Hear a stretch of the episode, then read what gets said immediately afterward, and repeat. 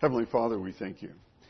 We thank you that our Savior has um, proven himself in so many ways worthy. And one of the things that he did that we should never forget is that he was willing to go to his death for us.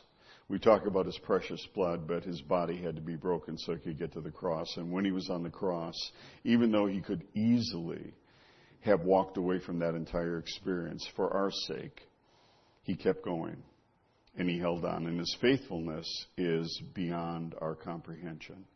And he never will let go of us. And so we just thank you for that. We thank you for the assurance that we have. We thank you that in following him, we are walking with someone who has proven himself to be not only the Son of God, but the Son of Man, our coming King. And we just thank you for that in Jesus' name. Amen. Well, there is a story uh, about a young man who wanted to get a um, uh, ask this girl out to the prom. That that was the thing. He wanted to ask this girl out for the prom, and she was a very very popular girl. And uh, and so she had kind of like a line set up. She was at a table, and there were there were like 20 guys in this line, and he and and they, they like had to present their resume. And so he got in the line at the end with all of his paperwork in hand, and he waited hours. And finally, he got up, and she looked over his paperwork, and she said, "You'll do." And I mean, after that long wait, he was so relieved. And then she gave him a list of things that he would have to do. And, you know, apparently in his eyes, he, she was worth it. And so he went out, and the first thing was had to get a, uh, a limo from this particular company. And when he got there, of course, you know, during prom time, everybody is doing that. And so he stood for hours at the limousine place. But when he got up there, he was able to get the limo that he needed.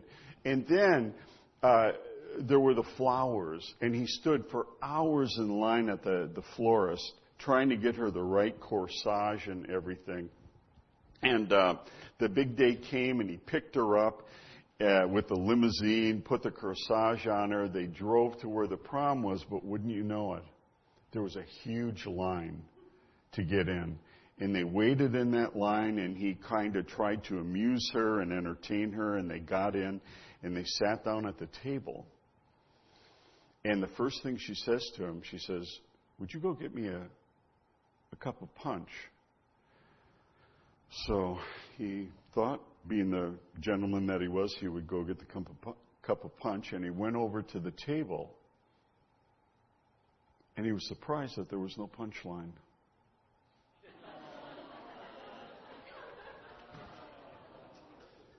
Now, the reason I tell that awful story is because a lot of times when people look at Christianity, they look at this as a life without a punchline. You know, I mean, you follow the strict set of rules your entire life, and you know, somewhere along the line, you might get the idea that something good is going to happen, and you don't exactly know what it is, and you get, I guess you get to the end of your life and you die, and it's like, so where was the punchline in all of this? I mean, what was this thing that we were looking for and waiting for? It seemed like I lived my life like everybody else and I, I owned a Honda and then I owned a Ford and, you know, and I moved to this state and then I moved to that state. And so what was going on here? And what we're going to be talking about today is the punchline. The reason that we're doing this, and it has to do not with being religious. It has to do with following our Savior. Um, and living closely with our Savior. It, it's sort of like, you know, the, the movie Karate Kid, right? When Mr. Miyagi takes Daniel on, the first thing he says to him is, you know, karate yes or karate no? Karate a little bit? And I think for a lot of believers, the idea is we don't want to invest in this thing wholly. And it's nice to have the fringe benefits, but the reality is that you get everything from it if you invest completely in following the Lord. And so, the Lord at this point is orienting His disciples. He is not telling them everything they need to know. He has called 12. who he named apostles to be with him, to be sent out to preach, to have authority. And you know, the thing is, is that you don't have to read the word very far, but I'll, I'll give you a, a, spoiler on this. You read the end, you know, toward the end of uh, Philippians chapter 3, and Paul says, let those of us who are mature be thus minded. So this is really for all of us. Now, today my challenge is simply this. Um, I, one mistake, I, have got an ocean of text. I will just tell you that. I have an ocean of text. John preaches for, I don't know what, 35, 40 minutes on one verse. I have enough text here for like seven different sermons, and I made a mistake this week. I meant to tell Liz to put in the bulletin or, or put out online that everyone should bring a lunch today. And here's the good news. The good news is that I don't think the Texans play until like 3 o'clock. So I'm going to get you out of here by three, right? No, I'm going to actually, and, and it's okay. It's okay if I if I kind of um, summarize this stuff because I think Jesus summarized the too. What Jesus was trying to do was simply orient the, guys. It's like you've come here now, and you want to know what it's like to follow me. I'm going to tell you what it's like to follow me. But like Bob Logan says, um, the orientation uh, is really important. So, uh, what Logan says is this he says, in the Western world, this is what we do we orient, and then we train, and then we involve. He said there's only two problems with that. One, it isn't biblical, and two, it doesn't work. What Jesus did was he oriented his guys and he then involved them. And in the next year and a half after the Sermon on the Mount, they are going to see this in action. Some of the stuff that we talk about today, they're going to feel the emotion of all of this. And wouldn't you know it, the great thing is they're able to come back every night and sit down at the Lord's feet and say, well, hey, what about that? And the punchline of this sermon is we have that benefit too. But we'll go through the, this part of the orientation and then we'll talk about it. I think what Jesus is talking with uh, the disciples about today that we're going to look at, this part of the Sermon on the Mount, is the difference between religion and having a life lived with Him and keeping in mind the reality of life. What is our condition? I mean, always having to remember that. And I wrote that word mercy up there because, again, I think this is part of the punchline of what Jesus is saying. Because he, there, there was one place just before this where, where the, the Pharisees came after Jesus when he called Matthew. And Jesus says to him, He says, Look, I did not call, come to call the righteous, but sinners to repentance. Go out and figure out what this means. I desire mercy and not sacrifice. I desire mercy, not necessarily what you think is religion. The, the code and following these commandments of rules. I desire mercy. And at another place where they confronted the, um, Jesus about his disciples' behavior, he says, If you had known what this meant, I desire mercy and not sacrifice, you would not have condemned the guiltless for the Son of Man is Lord of the Sabbath. So what we're going to do as we go through this is I am really going to skim the top of these things, but hopefully it'll be understandable what the Lord is trying to tell us about what this means to follow Him and follow Him closely. So if you have a Bible, open to Matthew chapter 5. And we're going to start reading in verse 17. He says to them, Do not think that I have come to abolish the law and the prophets. I have not come to abolish them, but to fulfill them. For truly I say to you, until heaven and earth pass away, not an iota, not a dot will pass from the law until all is accomplished. Now wait a minute. I thought coming to Christianity meant now it's freedom, right? Freedom from the law and freedom from, from all that stuff. Now, as we understand the law and we understand it used wrongly, uh, when people think that by going to church every Sunday and doing this set of rules that somehow that will make you righteous before God, that is absolutely wrong. We are free from that. But the law is still very important because in the law that God, and we're, we're not talking about the ceremonial law. If you were to ask the question right now, well, what laws are, uh, will Jesus be talking about here? You're going to see that these are pretty much the Ten Commandments. So moral laws. The moral laws still hold. The fact is, we could not possibly have become righteous before God by obeying Him because there's something wrong with us. And that's what the law was there for. The law, Paul says, was like a mirror, or James says, was like a mirror. Well, a mirror is great for seeing what's on your face, but you can't wash your face with a mirror. If you do, you'll hurt yourself. But the idea that Jesus is is telling them is just because you come to me now doesn't mean that there is some kind of holy free for all that's going to take place now. You know, just because you become a Christian does not mean you can now glide through stop signs, drive on sidewalks, and do stuff like that. So, he's telling them that the law and the prophets are still very important.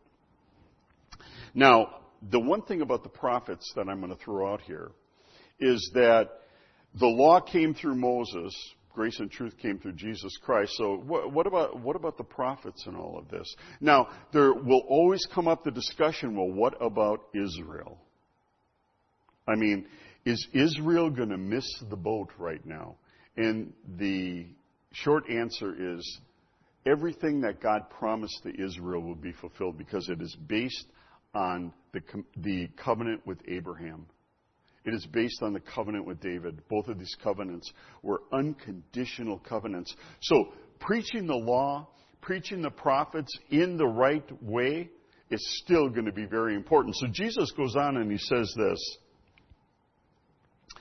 in verse 19, therefore, whoever relaxes one of the least of these commandments and teaches other others to do so will be called least in the kingdom of heaven. Now, it's not going to get him kicked out. But he is not representing things correctly. But whoever does them and teaches them will be called great in the kingdom of heaven. For I tell you, unless your righteousness exceeds that of the scribes and Pharisees, you will never enter the kingdom of heaven. And this would have blown their minds, right? This would have blown their minds. They would have thought, wait a minute, the scribes and the Pharisees, like, these are the, the best of the best of the best with honor, sir. You know, they're the ones who really are righteous before God. And, and Jesus says, no, you got to think about this completely differently. What it means to live before God, what it means to live uh, righteously before God. Okay, the righteousness obviously comes through Jesus Christ, but then once you're united to Jesus Christ, how do you live that? Is it just by a list of rules? And see, this is where we as believers get into trouble, right?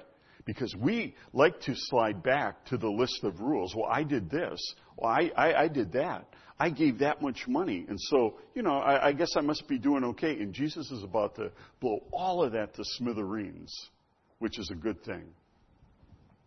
So, character, as John has been talking about, still needs to be taught. Being truthful still needs to be taught. JR has been going through the, um, uh, uh, the armor of God with the teens. Truthfulness still needs to be taught. Righteousness still needs to be taught. And we need to do that. And we need to do that in a mature way. And also the prophets, they need to be taught too, because Jesus mentions this, that you, if, unless your righteousness exceeds the scribes and the Pharisees, you will never enter the kingdom of heaven. What about the kingdom of heaven? That is hope and that is life. And anybody who's read Isaiah and then they've read Jeremiah, you don't know what to do with those books unless you know that there's a coming millennial kingdom. And wait till Ezekiel, because Ezekiel actually talks about a day in the life in the millennial kingdom. And for years, because that kind of teaching was subjugated because of the Roman church, Europe lived in darkness. That was, that was part of the dark ages. And the guys who, I don't know what happened there, but the guys who finally understood that the millennial kingdom was coming and everything, these guys were preaching that over a hundred years before Israel became a nation, so they were way out on a limb. Anyway, this stuff needs to be taught, and Jesus says, if you hold to it, If you teach it, if you teach it to others, you'll be great in the kingdom. As the kingdom exists right now, you're going to be doing my work. You're standing with me. You're being strong. So now, he goes on to some very important things. Talk about reorientation here. Verse 21, you have heard that it was said to those of old, you shall not murder. And whoever murders will be liable to judgment. You know, part of Laura's testimony is so interesting. Um, before she was a believer, she got hired at a Baptist um, school to teach. And they asked her, are you a believer? And when Laura tells her, gives her testimony, she always says, well, you know, I thought to myself, I, I grew up in the Methodist church and I've never murdered anybody. Of course I'm a Christian. You know, being born again is what any religious person should do. I'm guessing we don't have any murderers here, right? And, and if, if you are, take that up with John. He has special degrees in how to deal with that. So Jesus says, You have heard that you shall not murder, and whoever murders will be liable for judgment. But I say to you, everyone who is angry with his brother will be liable to judgment. And I, we don't feel it, but as the guys are sitting there listening to this, they're shocked. They are shocked by this. You mean my attitude is that important? They're shocked my attitude is that important. But Jesus goes on and he says, whoever insults his brother will be liable to the council. The Sanhedrin, well, what we know about the Sanhedrin, these 70 guys, is they put Jesus to death. They made sure Stephen got promoted early. If you got called in front of the Sanhedrin for doing something awful, you could get the death penalty. And he goes on and he says, and whoever says you fool will be liable to the fire of hell. The Greek word there is Gehenna. It is, uh, a lot of people believe, you know, reading the commentators, that Jesus used this for shock value because in the old days, Gehenna, the, the valley of Hinnom, was an ongoing, perpetually burning garbage dump. That's where you scraped old animals to, so hopefully they would burn. That's where they had the temple of Moloch set up, so that would burn. It was always burning. And Jesus is saying here, and, and this is the short version here, the way you deal with other people is very, very important. So don't rest on your laurels the fact that you're, you're kind of a squeaky clean religious person and you've never killed anybody. What are your attitudes? And, and this is how this is bound up. What are we supposed to be doing on earth? Who are we? What is our condition on this earth, right? We were lost people who should have been put to death, right? That would have happened without Jesus. There is something within me, within every one of us, that is spiritually incurable. Its power has been broken. You have been given a new spiritual life so that when you go into the resurrection body, the new life goes into the body, the other thing is put to death. Were it not for that new life, resurrection would not look very good for us because the new life goes into that resurrected body. For an unbeliever, not such a happy experience. The old life goes into that resurrection body and they are punished eternally. We're not better than anybody else. Read Romans chapter 7. I believe that is real time Paul saying, O wretched man that I am, who will deliver me from this body of death? Who will save me from this thing that I can barely control? And then you get into chapter 8 and that's where the Holy Spirit takes center stage. If it were not for the fact that the Holy Spirit is within us and we can follow Him every single day, we would be toast we would have. There would be no way we can challenge that sickness within us. So I think what Jesus is saying here is just simply this. Who makes you better than anyone else? What right do you have to be angry with anybody? Or insult them or call them a fool? And we do. And we do. How many times have I heard, because it's such a cute thing, right? Have I heard from a Christian, you know what? Jesus may love you, but there ain't no cure for stupid. Right? I mean, that's like, that makes a great bumper sticker. You know what? I don't know that God laughs at that one. It's not funny. It's just not funny. So Jesus goes on and he, you know, just to, just to be really quick about this too, is that if you read uh, the Lord's Prayer, there's a whole section also built into the Lord's Prayer regarding our relationships, right? And so Jesus goes on here and he says, so if you are offering your gift at the altar, remember that your brother has something against you. Leave your gift there before the altar and go. First be reconciled to your brother and then come and offer your gift. That's how important it is. Don't think because you're not a murderer that you can be, you know, everything between us is going to be okay if you are hurting other people.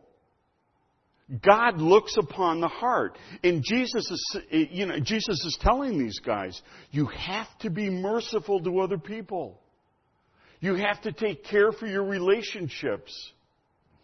And then it says, make friends quickly with your accuser when you're going with him to the court, lest your accuser hand you over to the judge and the judge to the guard and you be put in prison. Truly I say to you, you will never get out until you have paid the last penny.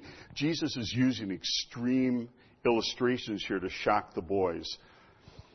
Men, if you have awful relationships with your wife, it will hinder your prayer life.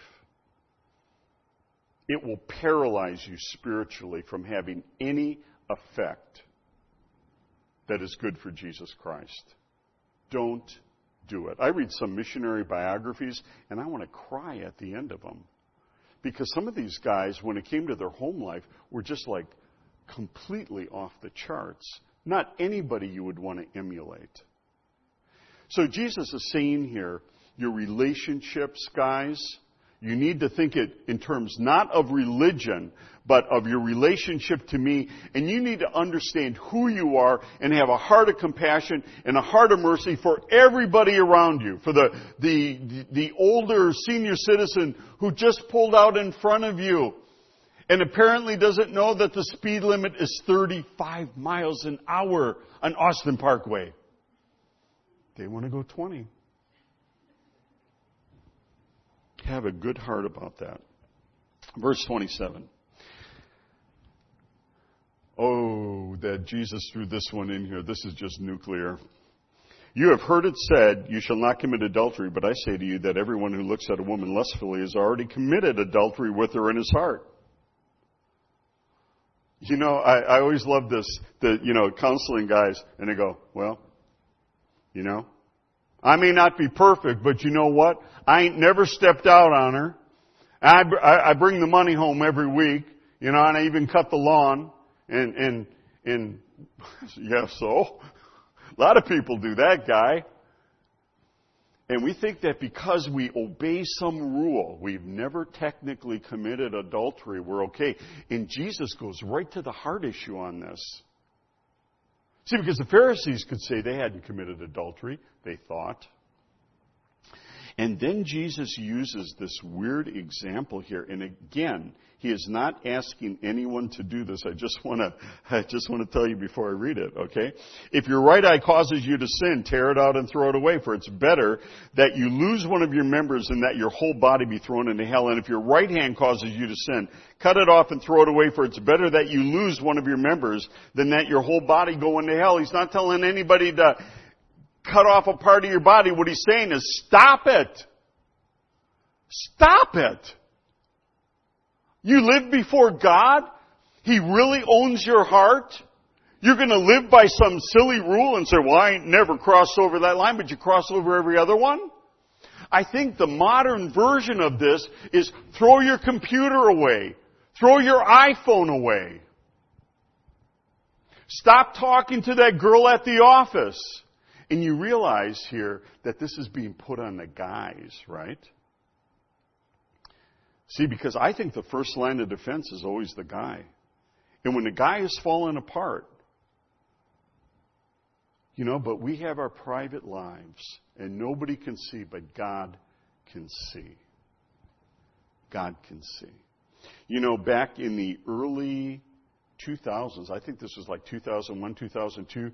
Focus on the Family opened a hotline for pastors. And within a few months, they started, I mean, they, they were getting plenty of calls and everything. And one of the statistics they came up with was 60% of the pastors who were calling them were struggling with pornography. And I will just say this, not, not for any other way than I believe it's a guy's responsibility. Stop it. And do what you need to do to keep your marriage alive. You know, we just don't take this stuff seriously at all. We're, we're still like little babies. I mean, like in Hebrews, it was talking about this week about, you know, I should be able to talk to you about this stuff, but we're still going back to the rudimentary stuff of Jesus died on the cross for your sin, you're no longer under the law, blah, blah, blah. It's that, so what is the marriage relationship? What is sex all about? It has something to do with completion. You know? So Jesus hits this issue and he rolls from there into verse 31. It was also said, whoever divorces his wife, let her give her a certificate of divorce. He's still talking about adultery right here. And he says, but I say to you, everyone who divorces his wife on, except on the ground of, a, of sexual immorality, in which she has already made herself an adulteress, everyone who divorces his wife makes her an adulteress. Why? Oh, see, Again, religiously, we have the certificate of divorce and everything's okay. You know, if we get this, that's not how God looks at it. You can't tell how God, tell God how to look at things. He said what Jesus said to them, and what they are no longer two, but are one flesh, and what God has joined together, let not man put asunder. God looks upon them as one. Now, the covenant can be broken, and He allowed for a certificate of divorce. But Jesus says that was only because of your hardness of heart. That was only because I built this need for completion in you. It was only because you are unrestrained in this, and so I had to, God had to allow because of your hardness of heart that you could be divorced. And he goes on, and this is what got the Pharisees here.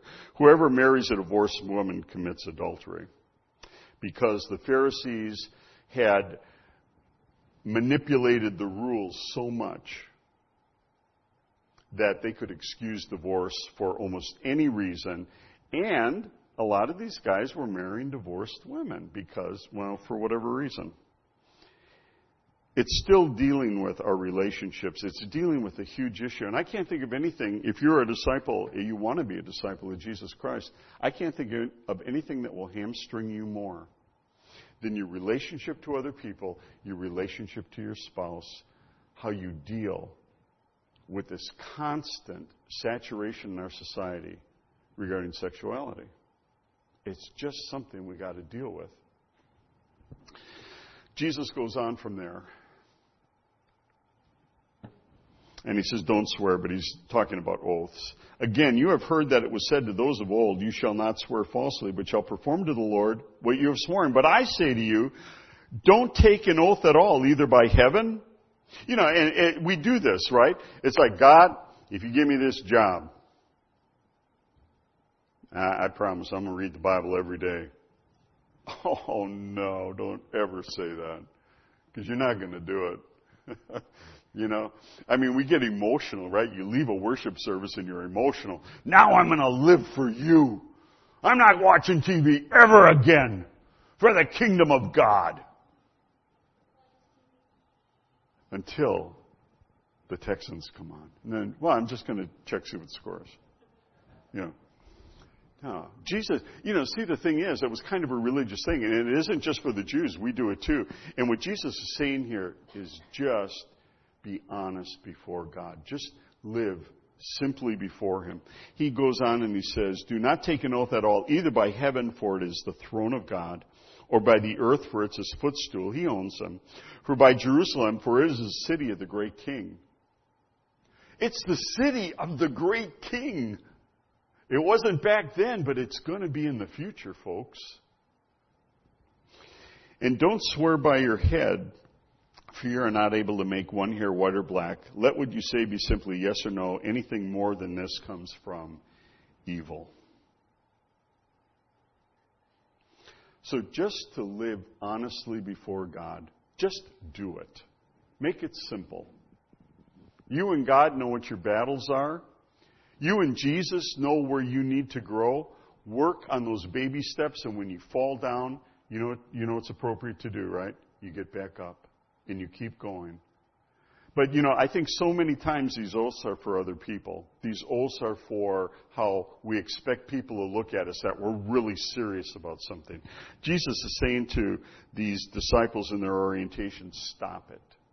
Don't do that. Let's just be real about this. And then, in verse 36, this is pretty much going to go to the end. Or verse 30, 38, rather. This is a big one. Now, now I'm just going to preface it all in saying this. Um, this is where the Sermon on the Mount looks very otherworldly. Like, really? I mean, who could possibly do this? What's interesting is this is the only place in this, this whole section where Matthew and Luke come together because Luke leaves us, uh, the, other, the other things out, but he includes this.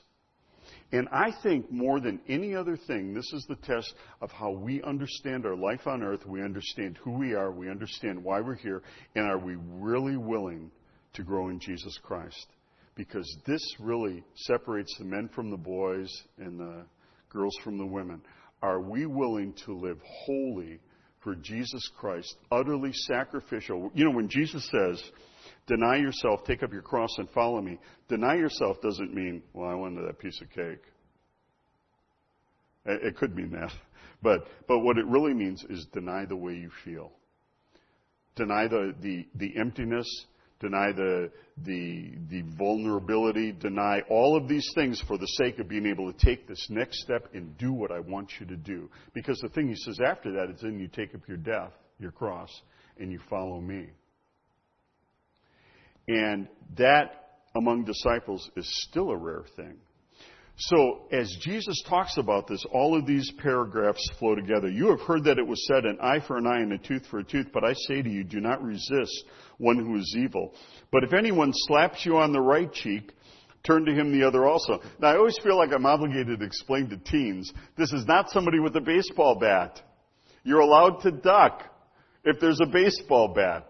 Or if there's a gun or a bow and arrow or something like this, the slap was usually an extreme insult. You know, kind of like what we see in the night movies, you know, where the, the you know, some French poodly guy will take a, uh, you know, a glove and slap the other person in the face. You know, your croissant was too tough, or whatever like that. Um, no, he says if you get if you get offended, like this, slapped like this, turn the other cheek. Really? Really? Oh man, I got too many comebacks. I grew up in Milwaukee. I'm coming at you, man. You do something like that and I will make sure that I get my dig in there. Uh, and then he goes on. And if anyone would sue you and take your tunic, go and talk to JR right away. Or Roy. Where, where's Roy? Yeah. Yeah. No. If anyone would sue you to take your tunic, let him have your cloak as well. And if anyone forces you to go one mile, go with him too. The Roman soldiers had the right to enlist you on the spot. And Jesus says, just go with them too. Two miles. Give to him who begs from you, um, and do not refuse one who would borrow from you. Now, doesn't that seem otherworldly? Really? Now, here's the thing is God with you or is He not with you every day of your life? Are you enlisted in the army of Jesus Christ? Does He have the sovereign right to bring you into an intersection like this? You know, we talk so much about our rights in the Western world, but I think if you're in China, you know, communist China, I really think that, that rights kind of get interpreted differently. You know? And if you're in a place that's really oppressive and you've got a mayor in your town who is really godless, I think you you don't go and protest very much. You might get run over by a tank or get killed or something like that. And the idea is do we really believe God is involved in our lives? Can He really do this stuff to us? And Jesus rolls very naturally into the next thing. You have heard that it was said, You shall love your enemy and uh, love your neighbor and hate your enemy. But I say, and obviously that isn't correct, right? Love your neighbor is there. But the Jews made the correlation, well, if you love your neighbor, you ought to hate your enemy. And Jesus says, but I say to you, love your enemies. Just the fact that he says that is hard enough, right? Any of us who have really had an enemy, oh, there is no way. I mean, you, there are probably people in your family you don't want to talk with, right? And it says, I mean, not at home. I mean, this group, but you know, your extended family back in Nebraska or someplace, or, or, or Iowa. Ohio is a place for a lot of bad family people. Anyway,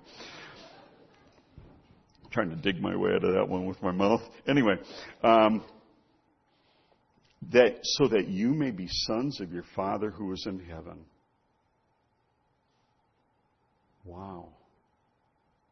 God gives us the opportunity to be sons of our Father who is in heaven. For he makes the sun rise on the evil and the good, sends rain on the just and the unjust. Wow. Isn't that amazing? That we have that opportunity, but see, that's what Jesus is saying. You're going to need to be able to do this. I think this would be like taking a bunch of recruits and having Uh, you know, an F-16 or something fly overhead and do a barrel roll and say, guys, you'll be up there doing that. And they're going, I don't think so. You know, you, you expect me to be up there and do that thing? I don't think so. I think this is kind of what they're feeling right now. How in the world do we do that? What kind of heart and mindset do we have to have to do this? And so, Jesus rolls on here. He says, For if you love those who love you, what reward is that? What reward do you have? Do not even tax collectors do the same? And if you greet only your brothers, what more are you doing than others?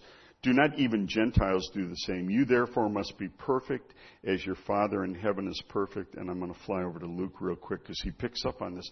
It, this is, you know, the, let, let me just say this is kind of a challenge when you when you try to put these verses together because I really think that this happened at the same time.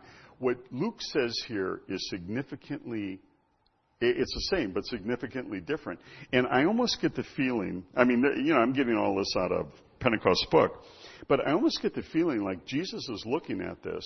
He's looking at his disciples and watching them cringe and say, I don't think we could ever possibly do that.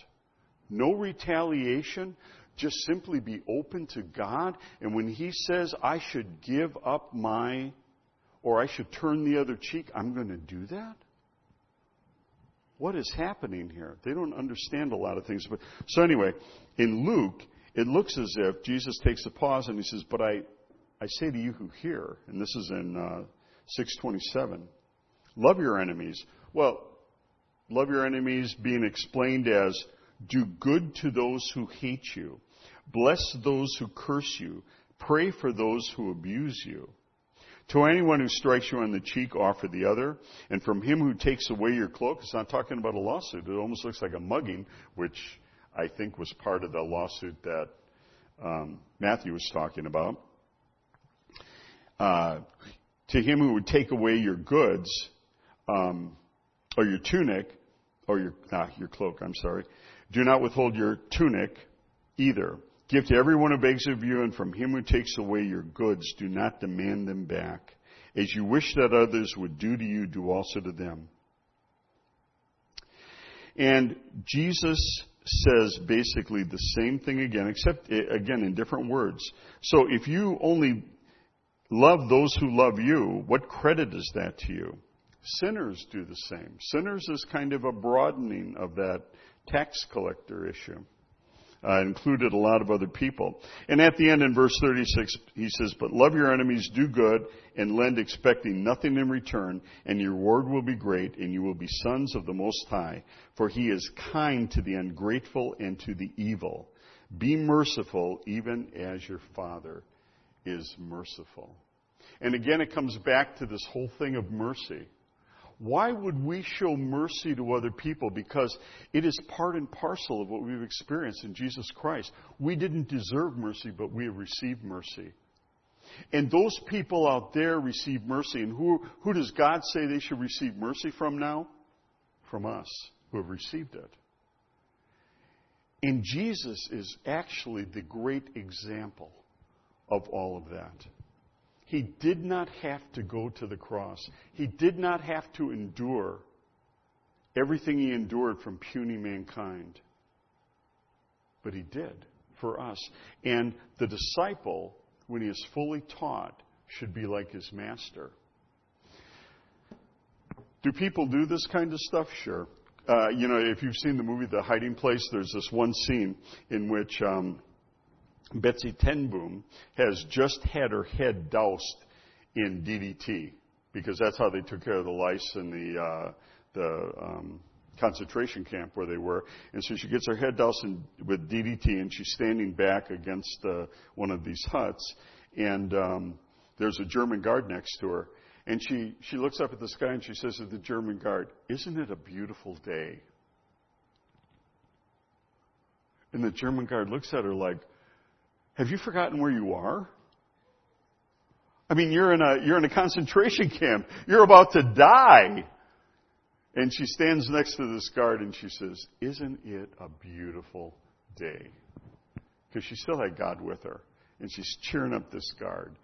Uh, Richard Wurmbrand, uh, he's talking about in, in, in his book, Tortured for Christ, he's talking about how they were beaten by the guards. I mean, mercilessly. The guards would, would, would light up like branding irons, you know, like pokers, and they would actually make holes in their bodies. I mean, it's just like awful when you read the book. But they would get together as believers and they would say, we need to show love to our captors. They had to put this in practice, and they were encouraging and strengthening one another as disciples to do this. And wouldn't you know it? It's, it's almost kind of like an ironic way of getting even, one of the worst guards came to Christ. And guess what happened? He wound up being tortured for Christ too. You, have you ever thought about the fact that when Jesus was up on the cross, he did not say a word, and yet two people were led to Christ? I wish I had that record, you know.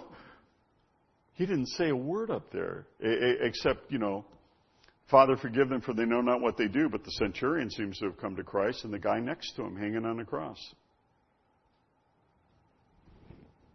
Peter Brown, a friend of mine from Neuwied, um, Mennonite Brethren guy from the Ukraine. Um, he's telling me the story of a Russian guard, uh, no, a Russian soldier in Siberia. I used to be impressed with Siberia, like, wow, in Siberia. Siberia is like most of Russia up at the top. You know, it's like where nobody wants to live. Sort of like our version of Canada, you know. Except that's full of mean people. Canada's just full of mean beavers and things like that. And so, eh? Anyway, so they got this guy and they cornered him because he was a believer and they tried to get him to swear and take an oath. And he, they beat the daylights out of him. Peter was sta- Peter was not a believer. He was standing there watching this happen. He kept thinking in his mind, just lie. What is wrong with you? Just lie. And you'll be okay. And this guy was beaten to within an inch of his life. And Peter said to himself, You know what? What would possess a man to be willing to do that. It must be important. I better check it out. And that's what led him to Jesus Christ. This stuff is really important in the world that we live in. Now, what do you what do we really need to do this? I'm going to tell you what we need. We need somebody, we need to be with somebody who can teach us who is stronger. Right? That's what we need.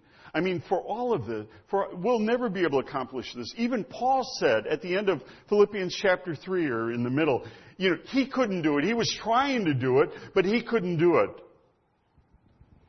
But see, that's what being a disciple is all about.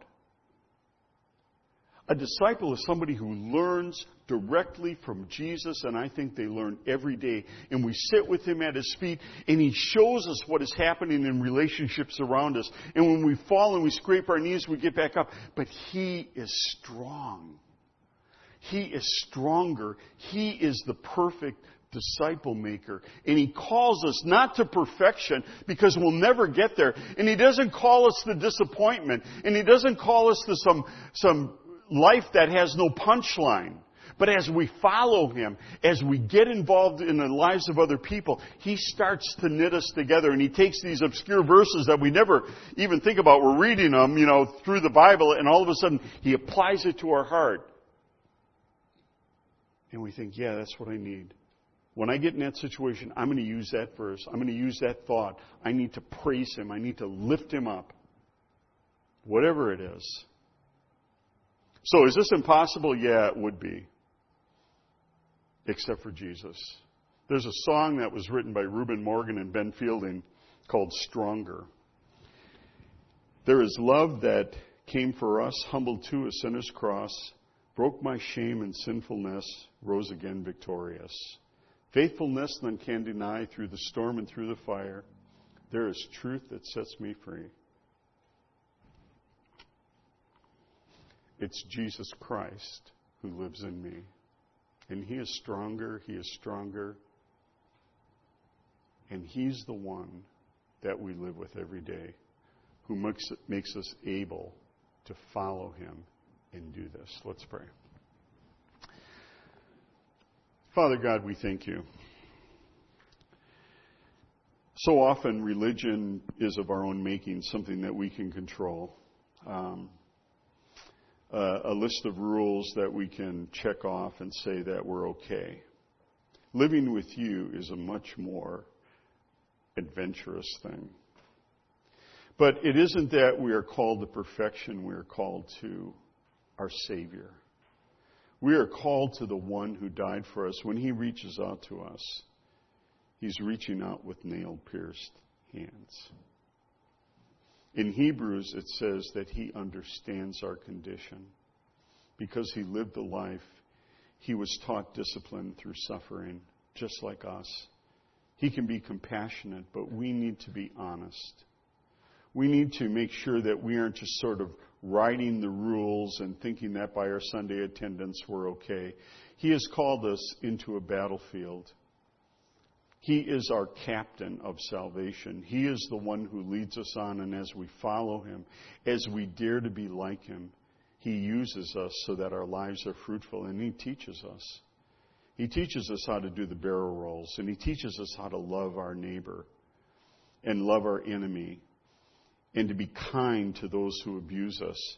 He teaches us to have a different perspective on life, the important perspective on life. He makes this life of value. He makes this life a joy because we know why we're here and we know what the stakes are. And the people that we're reaching out to are going to go to hell unless something happens, unless something gets in their way. And we're the ones who used to get in the way. And that is worth it. That is totally worth it. I'm glad people got in my way. I'm glad my uncle never gave up praying for me. I'm glad that there were people who were willing to challenge me on stuff about Jesus and make me think. Not that I respected them, but as it turns out, I needed that, and who knows what they had to go through, what price they had to pay. But this is why we've been called. This is the life of adventure. This is what makes it worth it. And we just thank you for that. We thank you for our Savior Jesus Christ who is sitting at the right, your right hand. He has had victory. He has won everything.